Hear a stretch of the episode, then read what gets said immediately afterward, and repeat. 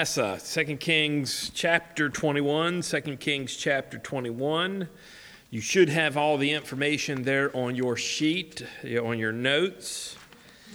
There, well, I mean, you don't have all the information, but you have all the information I gave you there on uh, your notes. And so,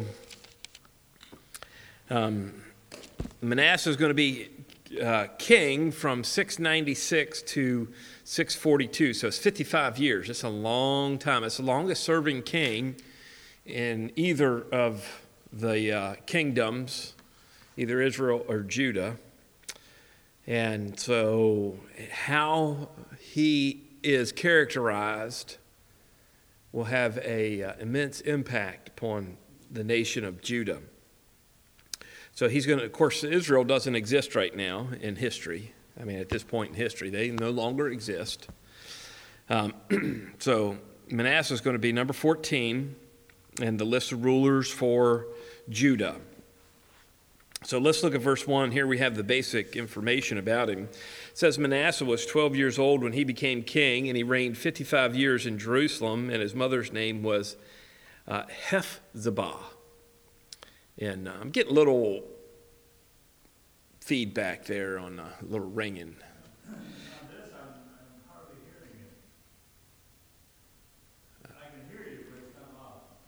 Oh, I can't tell you. Don't know anything about that. Um, so, Manasseh is, of course, named for one of the tribes of Israel, right? The tribe of Manasseh. Yeah, and uh, that's one of the dual tribes, right? The dual tribe of Manasseh and Ephraim. Uh, so those were the sons of Joseph, and his name means to cause to forget.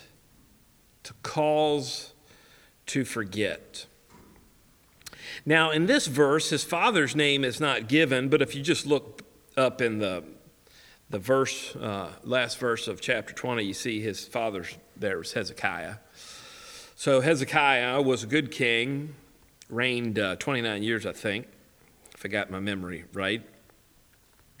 And uh, so he reigned for a pretty long time, but Hezekiah, or, uh, Manasseh, his son's going to reign even longer. It says here that he also became king when he was 12. Now, when we see something that like that, we need to remember he didn't actually run the country when he was 12. I mean, we know what a disaster that would be for a 12 year old to run the country. Um, and, and so uh, he would have had help uh, running the country from the, the royal court and the other royal officials and things like that. So he becomes king when he's 12. He'll, he'll die when he's 67. So even though he reigns 55 years, he still doesn't really die an old, old man. Um, and then we see his mother there, Hephzibah, and uh, her name means, My delight is in her. My delight is in her. So maybe she was the favorite wife of Hezekiah. Now, in verses 2 through 9, we see the spiritual condition. The spiritual condition of Manasseh. In verse 2, it just gets a summary statement there. So look at that. He did evil in the sight of the Lord, according to the abominations of the nations whom the Lord dispossessed before the sons of Israel. So, this is a general statement of his spiritual character. He did evil in the sight of the Lord. Well, what kind of evil are we talking about? Remember that we usually get a comment like, like Jeroboam or something like that. It doesn't say that. It says, according to the abominations of the nations whom the Lord dispossessed before the sons of Israel. So, he is going to be evil like the nations that God had removed from the land before Israel took possession of it. So think back to the book of Joshua. and those battles there. That, those people are the people we're talking about here. Now, in verses 3 through 8, we have a delineation of all his wicked acts. Well, at least the big ones. Anyway, so um, verse 3, we see there's three in verse 3. Number one, we see that he, uh, the high places, he rebuilt. Okay, he rebuilt the high places. We see that at the beginning of verse 3. In the middle of verse 3, we see that he erected altars for Baal. So he set the, remember his father tore all this stuff down, got rid of all this stuff. He put it all back. He put it all back. He made Ashtoreth, and so this is going to be like a totem pole type of thing. Um, and so we have a good idea about what all this means. It says at the end of verse 3 as Ahab, king of Israel, had done, and worshiped all the hosts of heaven and served them. So this tells us something about Manasseh. Uh, when, he's, when you look at his wickedness, he compares to Ahab. So that's a pretty bad thing because Ahab was a probably the most wicked of the kings of Israel. And Ahab's the one who really pushed the nation to worshiping Baal and uh, that type of thing. And, and notice what it says here at the, the description of Ahab. It, it says, and worshiped all the host of heaven and served them. Now, who's that talking about? The hosts of heaven. Do what? Right, but they would all be, are they supposed to worship the host of heaven? No, so they would all be false gods in a sense. So they're worshiping whatever, you know, falsely these, these other things. So now we're uh, on to the fourth thing that he uh, did, and this is in verses 4 and 5. And here we see that he built altars in the temple complex. It says here, he built altars in the house of the Lord, of which the Lord had said, In Jerusalem I will put my name. So this is talking about the temple. So he built altars in the temple, verse 5. For he built altars for all the hosts of heaven, these false gods, in the two courts of the house of God. So he's building all these altars. And of course, what are you doing on an altar? Sacrifices. You're offering some type of sacrifices.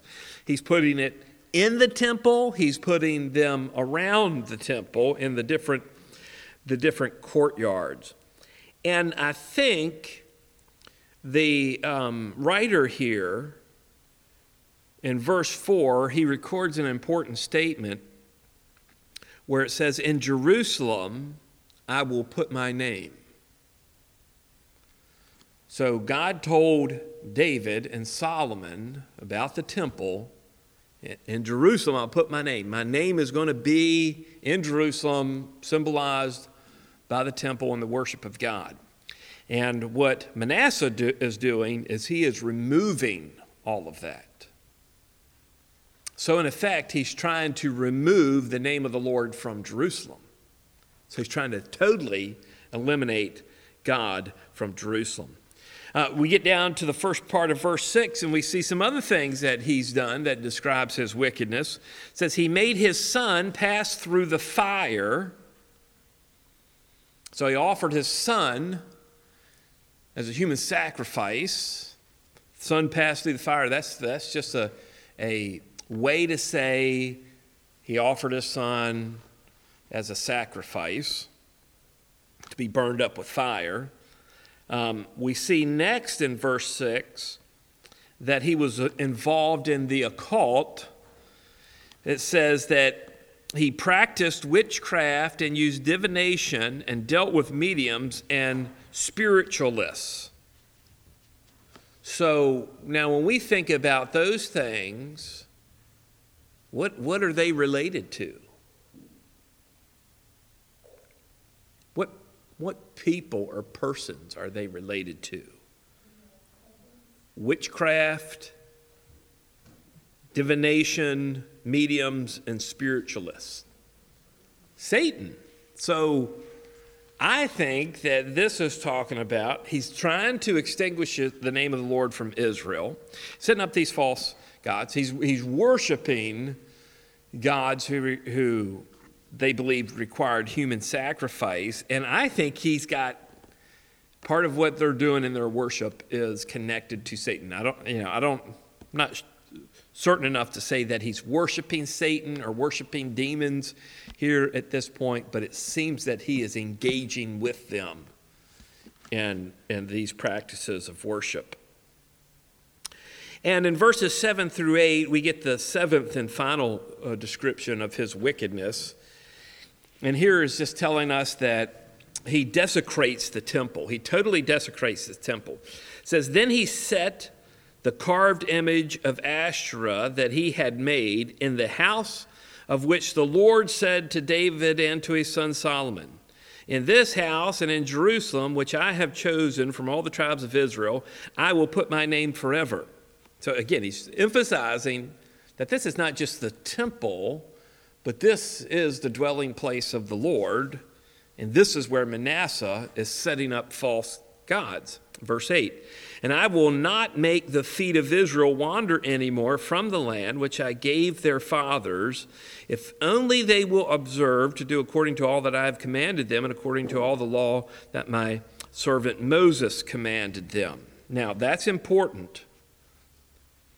Okay, that, that's important. In the middle of verse 8 to the end of verse 8 is important. The key word there is if if. So God says, This is where I'm putting my name forever. And this is where the children of Israel will be settled if, if they observed to do all that I commanded them, including what the. Now we're getting a lot of feedback. Um, all that I commanded them, including what Moses commanded them. Now, verse 9 gives us the conclusion to this matter of the wickedness of Manasseh. It says, But they did not listen, and Manasseh seduced them to do more evil than the nations whom the Lord destroyed before the sons of Israel. So notice at the beginning of verse 9. Now we're talking about Manasseh here. Okay, all these things that he did. If you look back between verses 3 and 8, you see he, he, he, he, he, he, repeated over and over again. Now look at verse 9, and it says, But who? They. They, not he, but they. Now who's the they? Jews. Yeah. The, the, we'll just call them Judeans to distinguish them from the northern kingdom. But they did not listen. So apparently, all these things that are listed here that are connected to Manasseh's wickedness, the rest of the nation just went along. They did the same thing. They did the same thing. They did not listen. And then we're told a little bit about well, how did this come to pass? It says that Manasseh seduced them. So, which it just means that he's the one who calls them to err. You know, not that that he's to blame for their sin, but he's the one who made them turn from the Lord. He seduced them to do evil. Now, notice what it says more than the nations whom the Lord destroyed before the sons of Israel. So remember, when the children of Israel are coming through the wilderness and they're getting ready to go into the promised land, one of the reasons that God is so harsh with the then inhabitants of the promised land is because they were super wicked people and had defiled the land with their sin. And now we see it's saying here that the children or the people of Judah were, are even more wicked than those people. So, Think about Jericho. Think about Ai. more wicked than those people. So it's pretty, it's pretty incredible. So this is the spiritual, this is setting up the spiritual condition of Manasseh. We know he is a wicked, wicked king. Now, in verses 10 through 15, we're going to see the Lord's affliction. The Lord's affliction. So, this is going to be how the Lord responds to this wickedness. In verses 10 through 11, we see the reason for the Lord bringing affliction on Judah. It says, Now the Lord spoke through his servants, the prophets, saying, Because Manasseh, king of Judah, has done these abominations, having done wickedly more than all the Amorites did who were before him, and has also made Judah to sin with his idols. So this is telling us the reason. The reason is because he's just been so wicked. He's done these abominations, and I would take the abominations there to be basically a, a, a shorthand for all these false, the worship of all these false gods. Abominations even more than the Amorites. And the Amorites, that's just, that's just telling us everybody who was in the land before the Jews got there. Whether you call them Canaanites, Perizzites, Jebusites, Ammonites. So, what's that? Termites. So, that, that term here, Amorites, oftentimes what happens in the Bible is when there's a collective group of people and you have a bunch of different names, the Bible would just name one group that stands for all of them. So, oftentimes, when referring to the people who were in the land, it'll just say the Canaanites. But we know there was more than just one uh, Canaanite. So, uh, or, or there weren't just Canaanites in the land.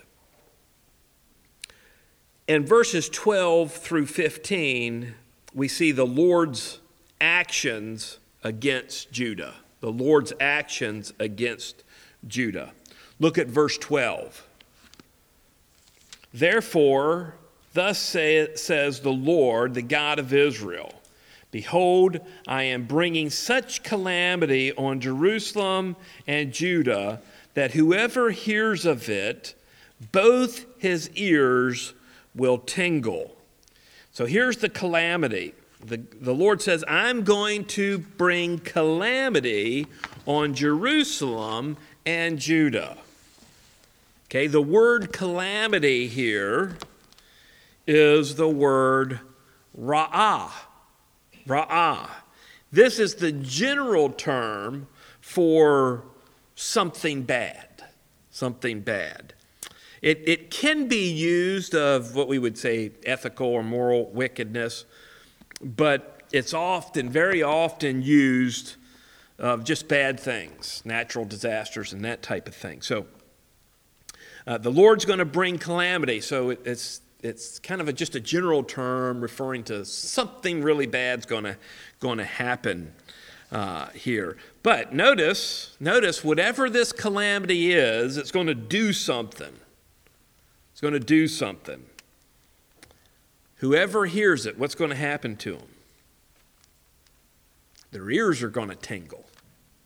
Now, I don't think that means that their ears are going to actually tingle. I think that's an expression that's saying they're going to say, Wow, this is so bad. I've never heard anything like this before. So, this is the calamity that's being talked about. And in verse 13, we get two pictures. We get two word pictures of the destruction.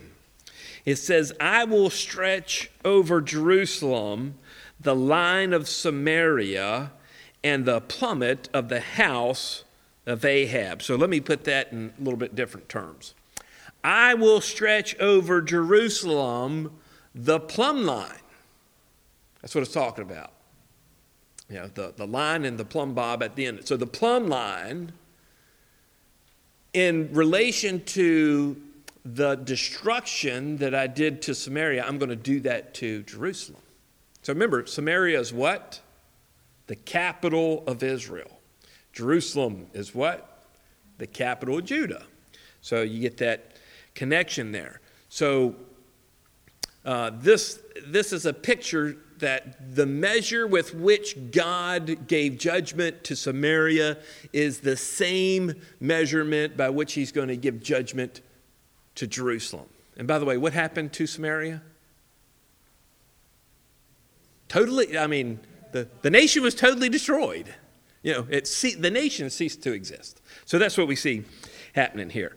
Now, the second picture we get, it's a, I mean, this is even a more uh, clear picture, I would say to us, at least we, under, we probably understand it a little bit better. It said, I will wipe Jerusalem as one wipes a dish, wiping it and turning it upside down. So it's like, okay, here's a dish, and it's whatever you had in it, there's still a little bit there. Takes his rag, wipes it, gone. Then so nothing else gets in it, he turns it upside down. So nothing can even get back inside the dish. Wipes it out, turns it over. Again, it's the, the, it's the image of total destruction, wiped out and removed. So that's the picture, that's the word pictures of this calamity that the Lord is going to bring. In verse 14, we see the means of the calamity. So we've just been told that the Lord's going to bring calamity and that the extent of this calamity is he's going to wipe the place out. Um, Jerusalem is going to be reduced. And verse 14 tells us the means by which God's going to do that. It says in verse 14, I will abandon the remnant of my inheritance, that's Judah. They're the remnant in the land and deliver them into the hand of their enemies. There you go. That's how God's going to do it. God is going to use one of their enemies to bring this calamity on them. And they will become as plunder and spoil to all their enemies. That's what's going to happen. So, so from this statement, we know in the future somewhere, uh, Judah is going to be conquered militarily. There's going to be some type of military action against them. In verse 15, again, it's going to give us the reason for the calamity. It says, Because they have done evil in my sight, talking about the people of Judah, have done evil in my sight and have provoked um, and have been provoking me. Notice what it says: have been provoking me to anger since the day their fathers came from Egypt, even to this day. So he doesn't go back and say, since Manasseh started to reign, they've been provoking me. I mean, that'd still be a long time, but he doesn't do that. He doesn't say, since the divided kingdom, they've been provoking me. Since Solomon, they've been provoking. He doesn't say that It goes all the way back to when they just began to be a nation, when they come out of the land of Egypt. At that very point, I mean, you just have to read Exodus and Numbers and you see what kind of people we're dealing with here. Not that they're any different than us, but, that, you know, they resisted God almost every step of the way, and they were provoking Him. And the picture that we get here is that God has been putting off judgment. Now, why would God put off the judgment of Judah or anybody for that matter? Mercy, because he wants them to do what? Turn back to him, repent and turn back to him. That's what he wants to do. Uh, but now he said, enough's enough. Enough's enough. All this time, and you haven't changed. So he's going to act. So um, this is because of their sinfulness. Remember, Israel's already out of the picture. So this is all under Manasseh. And then in verses 16 through 18, we see Manasseh's uh, death. And in verse 16, we see basically the summary statement of Manasseh's life. Moreover, Manasseh shed very much innocent blood until he had filled Jerusalem from one end to another. Besides, his sin with which he made Judah sin in doing evil in the sight of the Lord. So this is this is his you know, inscription on his gravestone. He was a brutal and bloody king, someone you did not want to disagree with. Um, you would not take your placards out into the street and protest against. Um, you know, you wouldn't do that or you would end up dead.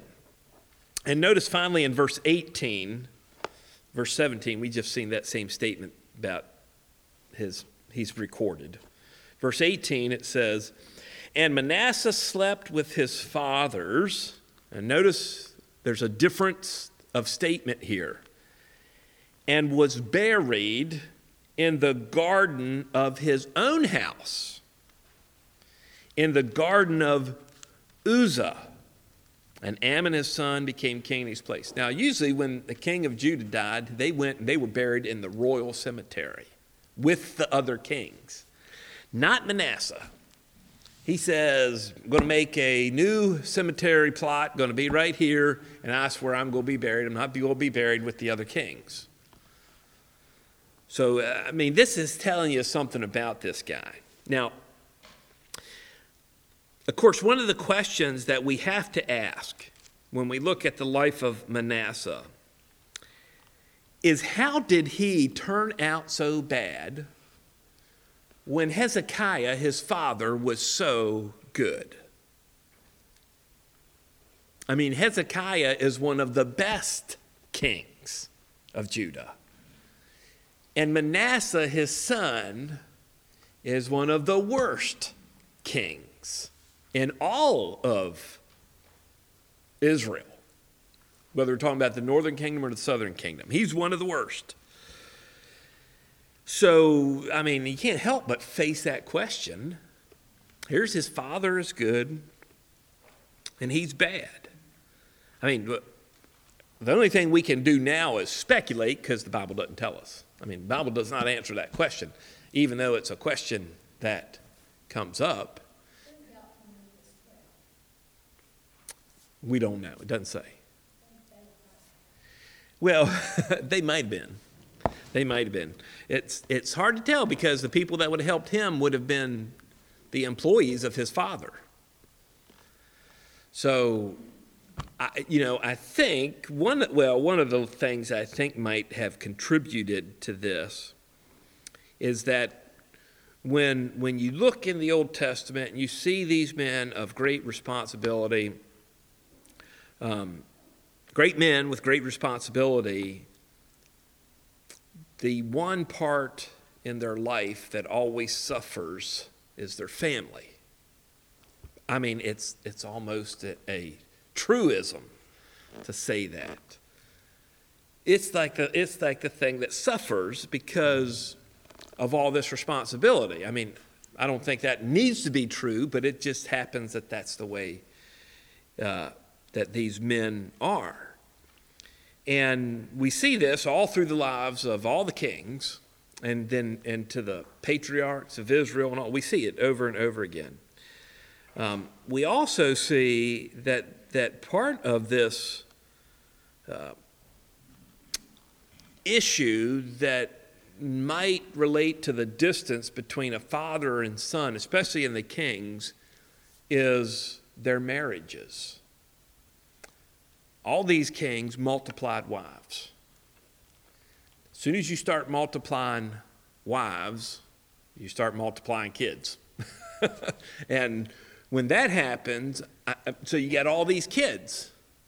How are you going to deal with all these kids? And it, and it creates a distance between the father and their children. And so I, I can't help but think that that probably had something to do with it. And I know people will say, well, the reason they had all these wives is because in that day, this is how you carried on, you know, diplomatic things and, and international policy and treaties and things like that. They, they would give away their children and marriages, and sometimes a king would marry a princess or something like that to secure um, a treaty. I mean, we know that Solomon did that. A lot of his treaties were secured by him marrying a princess or something like that. The, but the problem with that is that that's what the other nations did. That was typical of all the pagan nations. Israel was supposed to be different. They were, they were supposed to be totally different than all these nations. They weren't supposed to do, well, this is how the rest of the world handles political agreements. That doesn't matter. They were to be uh, different. And uh, so we, you know, this is a question. Why is Manasseh so bad considering his father? So we don't uh, know the answer for sure, but there's, I mean, I think as we look at Manasseh, we look at Hezekiah, we look at the kings and people uh, the leaders of Israel in general, we can come up with some type of idea. But the other thing I want you to notice here before we move away from Manasseh is that we have to consider how the longevity of his reign contributed to the great wickedness of Judah. He ruled 55 years. That's five decades with a plus at the end of that, of promoting his wickedness among the nation. Five decades. I mean, we're glad to have elections for every four years. So we can at least have an opportunity to vote somebody out of office. They're stuck with this guy for five decades. So he had an opportunity, uh, you know, he's just, just pushing his wickedness uh, throughout all that time. And um, sometimes when, when we see this wickedness and we consider this wickedness, uh, uh, sometimes we wonder why is God so hard, especially in the Old Testament, on certain sins? I mean, how come God did not punish Manasseh earlier. And why is he so hard on certain kinds of sins? I mean, here's Manasseh. He essentially is not doing anything different than all, almost all the other kings before him were acting like. I mean, he might have been a little bit worse, but it's not like they were perfect. I mean, there's plenty of bad kings in Judah. Why does God wait till now and why is his punishment so hard? I mean, we know what the punishment's going to be because he, we just read it. Well, I think God commands some harsh punishments of certain sins because it prevents those sins from spreading and, and having a compounding effect. And that's what you have with Manasseh. You have a compounding effect of sin with the length of his reign. So if you go back, and so you can, you can do this tonight when you get home, go back and read Deuteronomy. if, you read, if you read Deuteronomy and you, you read all these sins that are punished by death, okay, it says, if they do this, kill them. And in all, all sorts of ways to kill them. They're supposed to die for committing these sins.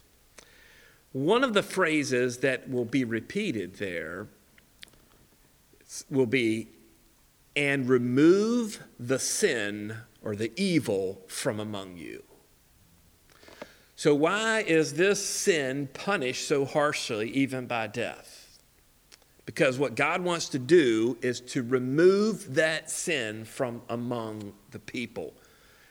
Clear message this is not something that should be tolerated.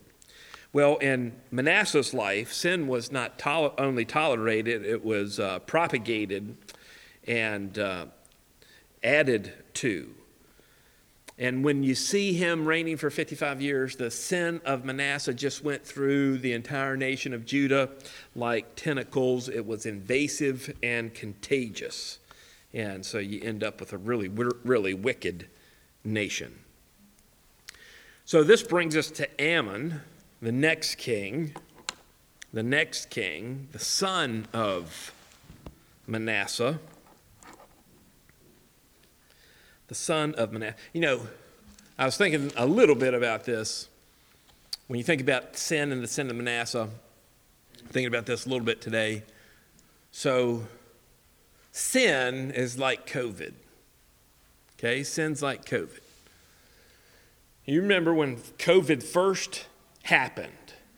Everybody is wanting to stop it and eradicate it. Okay, it's just, oh, this is so terrible, stop it, eradicate it. Now everybody's saying, it's here, we can't do anything about it really, we just have to live with it. Is that what they're not saying? So sin is very similar to that. If it is not dealt with, if it is not handled immediately, it goes from being a terrible, terrible thing to, well, it's bad, but what can we do about it? We're just going to have to live with it. We're just going to have to live with it and we'll tolerate it. That's what happens.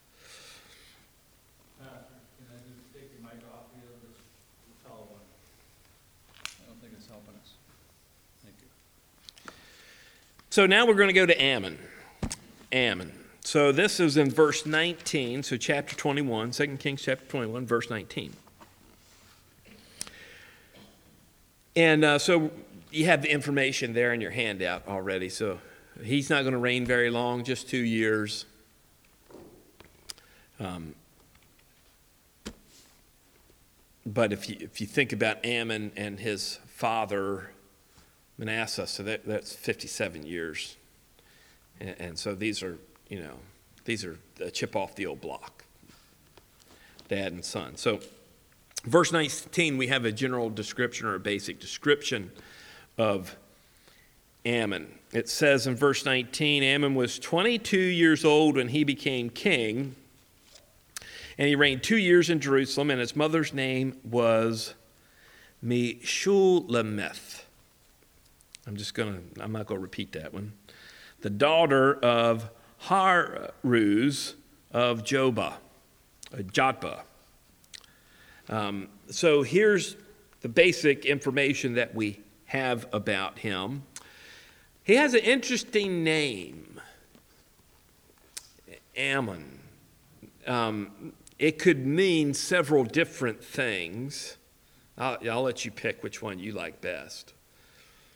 It could mean faithful, it could mean craftsman, or it could just be a proper name loaned from the Egyptians, where it would be the name of an Egyptian god.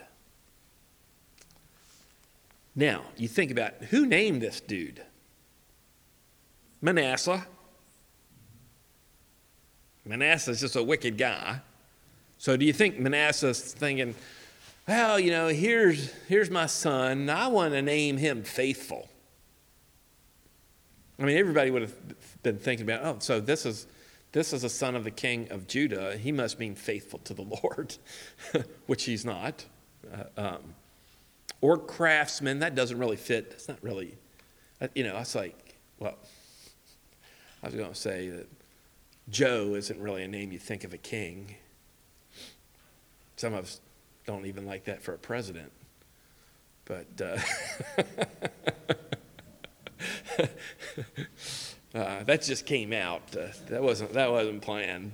Um, but you know, you think of a, a more of a royal name. But do you think Manasseh might name? So Manasseh, the guy who worshipped all these false gods, the hosts of heaven, all the hosts of heaven. He's that's who he's worshiping. Do you think he might name his son after an Egyptian god? I kind of think he did. That's the one I'm picking. Okay. So I've already told you his father's Manasseh. He's 22 years old when he becomes king, so he's old enough to rule on his own. Okay. He's old enough to rule on his own. He, he actually is born, he's born when Manasseh is about 45 years old. So he's 22 when he becomes king. Um, he's going to reign two years. He's going to reign two years. That's it. And, and I'm not sure if that is two full years and part of a third or a full year and part of a second. Because you know they sometimes they counted reigns differently. And sometimes when they say two years uh, it, it only means 18 months. Sometimes it's actually more than 24 months but less than three years. So i'm not sure exactly but it's not a long time. I mean when you consider his father just reigned you know, half a century. Uh, two years is, is a drop in the bucket. Now, let's look at a spiritual condition here, verses 20 through 22. Verses 20 through 22. And let me find it here. Here it is. He did evil in the sight of the Lord as Manasseh his father had done. So he just followed in the ways of his father. He's just, he's status quo. He's, he's holding on to the status quo here. And um, it, it, says in verse 21 For he walked in the way that his father had walked, and served the idols that his father had served, and worshiped them. Now, I want you to notice verse 22 specifically because I think this is interesting to think about. So he forsook the Lord, the God of his fathers, and did not walk in the way of the Lord. Now, I want you to think about the word forsook. When you forsake something, what's the idea there? Abandon. So, um, so we got our Navy guys here. Army guys don't know anything about this, but Navy guys do, and Marines. Um, if you abandon ship, what are you doing? Leaving the ship. Okay, where did you start out at? On the ship. Now, I think that's interesting that this particular word that means abandoned or to leave, um, to be free from, is used here because it, it at least suggests the idea that Amon, even though his dad was a really wicked guy, Amon had a choice. He could go with the Lord or he could turn from the Lord. And we see here he forsook the Lord, he, he turned from the Lord. So this is his, uh, this is his spiritual uh, condition. And, and he doesn't last long because in verses 23 through 26, we see his assassination. He's assassinated. So, verse 23, we see that the servants of Amon conspired against him and killed the king in his own house. So, there is a palace revolt.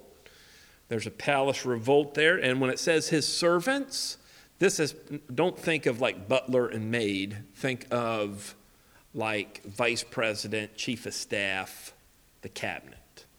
Okay, these are the important people in his, in his uh, kingdom. Uh, the servants of Amon conspired against him and killed the king in his own house. Verse 24, we see that the coup uh, didn't last very long. It says, Then the people of the land killed all those who had conspired against King Amon, and the people of the land made Josiah, his son, king in his place. So the coup failed. That's what these guys were doing. They conspired to assassinate the king. This was a, a coup. The coup failed, the rebels are killed, and they, the people that killed these rebels, make Josiah king. Now, look at verse 26. Real quick. Where is Amon buried? With his father. In the family cemetery plot. Not with the other kings of Judah. Not with the other kings of Judah. So now we come to Josiah. Josiah. Okay, there's a lot, lot to be said about Josiah and a short time in which to say it. So you got the information, you got the general information on jo- Josiah there. Don't need to point that out. So let's consider the basic description of Josiah in chapter 22, verse 1. Chapter 22, verse 1. Of course, his name is Josiah, which means either the Lord gives or let the Lord give. One of those Either the Lord gives or let the Lord gives. Of course, we know his father is Amon. Uh, Josiah becomes king when he is eight years old, so that's pretty young to be a king. So much like Hezekiah, uh, Manasseh, he would have some somebody else would have been ruling. He would have had a substitute uh, in his. He would have still sat on the throne, and everybody would have treated him like he is the man. But when it actually came to making decisions, he's not the guy who's, who's making the decisions. He reigns 31 years in Jerusalem, and his mother's name is Jedidah, the daughter of Adiah of Bozkath. So this is, this is just the general information that we know about Josiah. Now, look at his spiritual condition. We see this in verse 2. Says, He did right in the sight of the Lord and walked in all the way of his father David, nor did he turn aside to the right or to the left. So he did right in the sight of the Lord, and there's always this comparison that's given. Compared to who? Like the other kings or his fathers. But David's the gold standard. Okay? Remember when we looked at Hezekiah, David's the gold standard. So he did right in the sight of the Lord like David did. Like David. So this is his, you know, whatever, grandfather, David. And we get this other uh, qualification at the end of verse 2. Nor did he turn to the right or to uh, the left. So this is very similar to the description of Hezekiah, his, grand, his great grandfather. Okay? Remember when it was talking about the godliness of Hezekiah, it described him as the, there was none as, I'm paraphrasing, there was none as godly before him or after him. Okay, so I would include that here that Josiah is not as godly as his great grandfather, but he still was uh, faithful and walked with the Lord just like David, and he stayed on track. He stayed on track. He did not get distracted. Remember, one of the things that happened to many of the kings of Judah happened to Solomon is they start off good and then they get distracted. In fact, you could even say that that's what happened to Hezekiah, right? Started out good, then and he got distracted. Got distracted. And uh, so that's, that's not what happens to Josiah. So he is a he is a, a good spiritual king. Now let's real quick, let's turn to Second Chronicles chapter 34. Second Chronicles chapter 34, we get a little bit more information about his spiritual condition here. And we'll look at this will be a repeated theme in these verses. But chapter 34, verses 2 through 7, very similar to what we have here in 2 Kings. But it says in verse 2 He did right in the sight of the Lord and walked in the ways of his father David and did not turn aside to the right or to the left. Verse 3 For in the 18th year of his reign, while he was still a youth, he began to seek the Lord of his father. See that?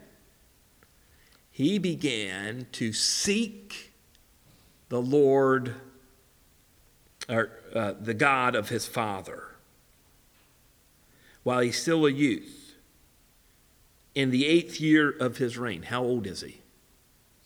16 years old. 16 years old. He is, in everybody's eyes, a man at this point, and here is the point where he makes the decision to seek the Lord. I'm going to seek uh, the Lord. So he's still a youth, and, and it's not too much later, four years later, that he begins to cleanse the land of their false worship. So I just want to point out verse 3 to, nowadays we want to make allowances and excuses for young people's bad behavior. You look at Josiah, and he's just one of several examples. You look at it and say, they do not have to turn from the Lord. They do not have to have bad behavior. They do not have to sow their wild oats, experience the world.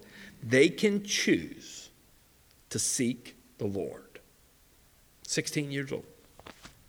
So, very, very similar to David. Jim.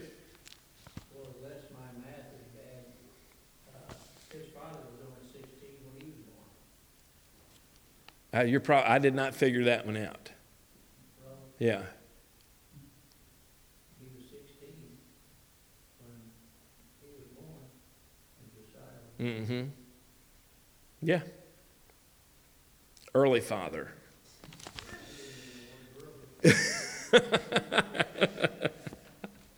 you were in love with your basketball. um, yeah, so yeah, his father would have been very young when he was born. Um, now let's go. Let's go back to Second Kings. Second Kings, chapter twenty-two. Again, now I want to pick up at verse three here, and this is going to pick sort of where we were at in Second Chronicles, but we're back in Second Kings. So it says, Now in the 18th year of King Josiah, the king sent Shaphan, the son of Azaliah, the son of Meshullam, the scribe, to the house of the Lord, saying, Go up to Hilkiah the high priest, that he may count the money brought into the house of the Lord, which the doorkeepers have gathered from the people. Let them deliver it into the hand of the workmen who have oversight of the house of the Lord, and let them give it to the workmen who are in the house of the Lord to repair the damages of the house, to the carpenters, the builders, and the masons for the buying for buying timber and hewn stone to repair the house only no accounting shall be made with them for the money delivered into their hands, for they deal faithfully. So, when does this happen? This happens in the 18th year of Josiah's reign. So, that's going to be about 623 BC. He's about 26 years old. Okay? That's when it happens. So, it's, it's important to keep these numbers in mind. 623 Okay, that's an important that will become an important number. 26, that's how old Josiah is, 18th year of his reign. So he's only been reigning on his own since about the age 20. Okay, that's about the time when they're going to turn him loose, let him go. Um, so you know he, he's pretty. Uh, he's he's not a what you would call a mature king having reigned for a decade or more, but he's, he's in the job, you know. He's had his two years of on the job training. He, he knows pretty much what he's about as king. And so he's going to start repairing the temple. He, he wants to repair the temple, which makes sense since he, at 16, he sought uh, the Lord, and this is 10 years later, he wants to repair the temple. Um, this this is probably going to be the second significant act of his reign. Okay, the first act, that is the repairing of the temple. The first act was the purging of Judah of false worship, which was in Second Chronicles chapter 34. Um, and, and so that took place, the purging of Judah from false worship took place in 629. So that's you know, it's about six years earlier, 629, when he was about 20. Okay? So if you're keeping track of all these events here and all these dates, it's just good to, to keep it in our mind. The funds, the funds for the t- repair of the temple came from the money that people brought to the temple, and I'm guessing this is only since he's been king. They've, they've only been collecting money for the temple since he became king, and probably, probably since he actually started to take control of the kingdom as king. So I'm guessing maybe six or seven years is, is as long as they have been collecting funds. Because remember, before that, Manasseh had set up false worship in the temple. You know, that, and they weren't keeping the money to repair the temple then. So people were bringing money to the temple so, uh, this money is going to be used to repair the temple. And so, in the process, verses 8 through 13, in the process of repairing the temple, they find the book of the law, the finding of the book of the law. Remember, for the previous 57 years of Manasseh and uh, Amon, plus 18 years of the first part of Josiah's reign, you know, coming to the temple to worship or having the law was non existent. Non existent. Just was not a consideration at all. So, um, what this is what uh, 80 close to 80 years? So almost a century almost a century without true temple worship in judah. And they find the law somewhere in messiah's or um, um, Manasseh's reign, the law got shelved. He got stuck in a cubbyhole somewhere, pushed in the back of the recesses of the temple, covered up with stuff, and it's just a, it's a lost memory. So they found it as they're repairing the temple. Look at verses 8 and 9, and just as I'm not going to read them, but I'm just going to describe them. I want you to kind of think in the sequence of events here. Uh, the first thing that happens is Hilkiah the priest says to the scribe, I found the law, the book of the law. He doesn't say, I found a book. He says, I found the book of the law in the house of the Lord. He gives it to Shaphan, the scribe, to read. Okay, so he, it doesn't, we don't know if he read the whole thing, it'd take a while, but he read it. So Shaphan then goes to the king, to Josiah, and says to him, I think this is, to me, this is interesting. Verse, verse 10, uh, verse, uh, actually, verse 9 and 10. So Shaphan goes to the king and he says, Oh, you know, we got the money, we got the money, and we've given it to the uh, craftsmen uh, to do the work. And oh, by the way, they found a book. Do you see that there in verse 10 says, Hilkiah the priest has given me a book. He doesn't say, He gave me the book of the law. He just says, a book. Now I wonder, why does he gets the law? Why doesn't he tell the king? Number one, first of all, why doesn't he tell the king about this book first? Secondly, why doesn't he call it the book of the law? Why does he call it a book? And, and not specific about it. Anyway, something to think about. Uh, and so we see that sequ- sequence, and then the scribe reads the book to the king. And uh, which is not unusual. The kings in that day, most of them were not literate. Um, so it w- wasn't unusual that they had to be read to. Um, now, in Israel, did the kings, were the kings supposed to be literate? Yeah. Now, how do we know the kings were supposed to be literate? They're supposed to make their own copy of the law. I mean, even if you started out illiterate, by the time you got that done, you would be literate.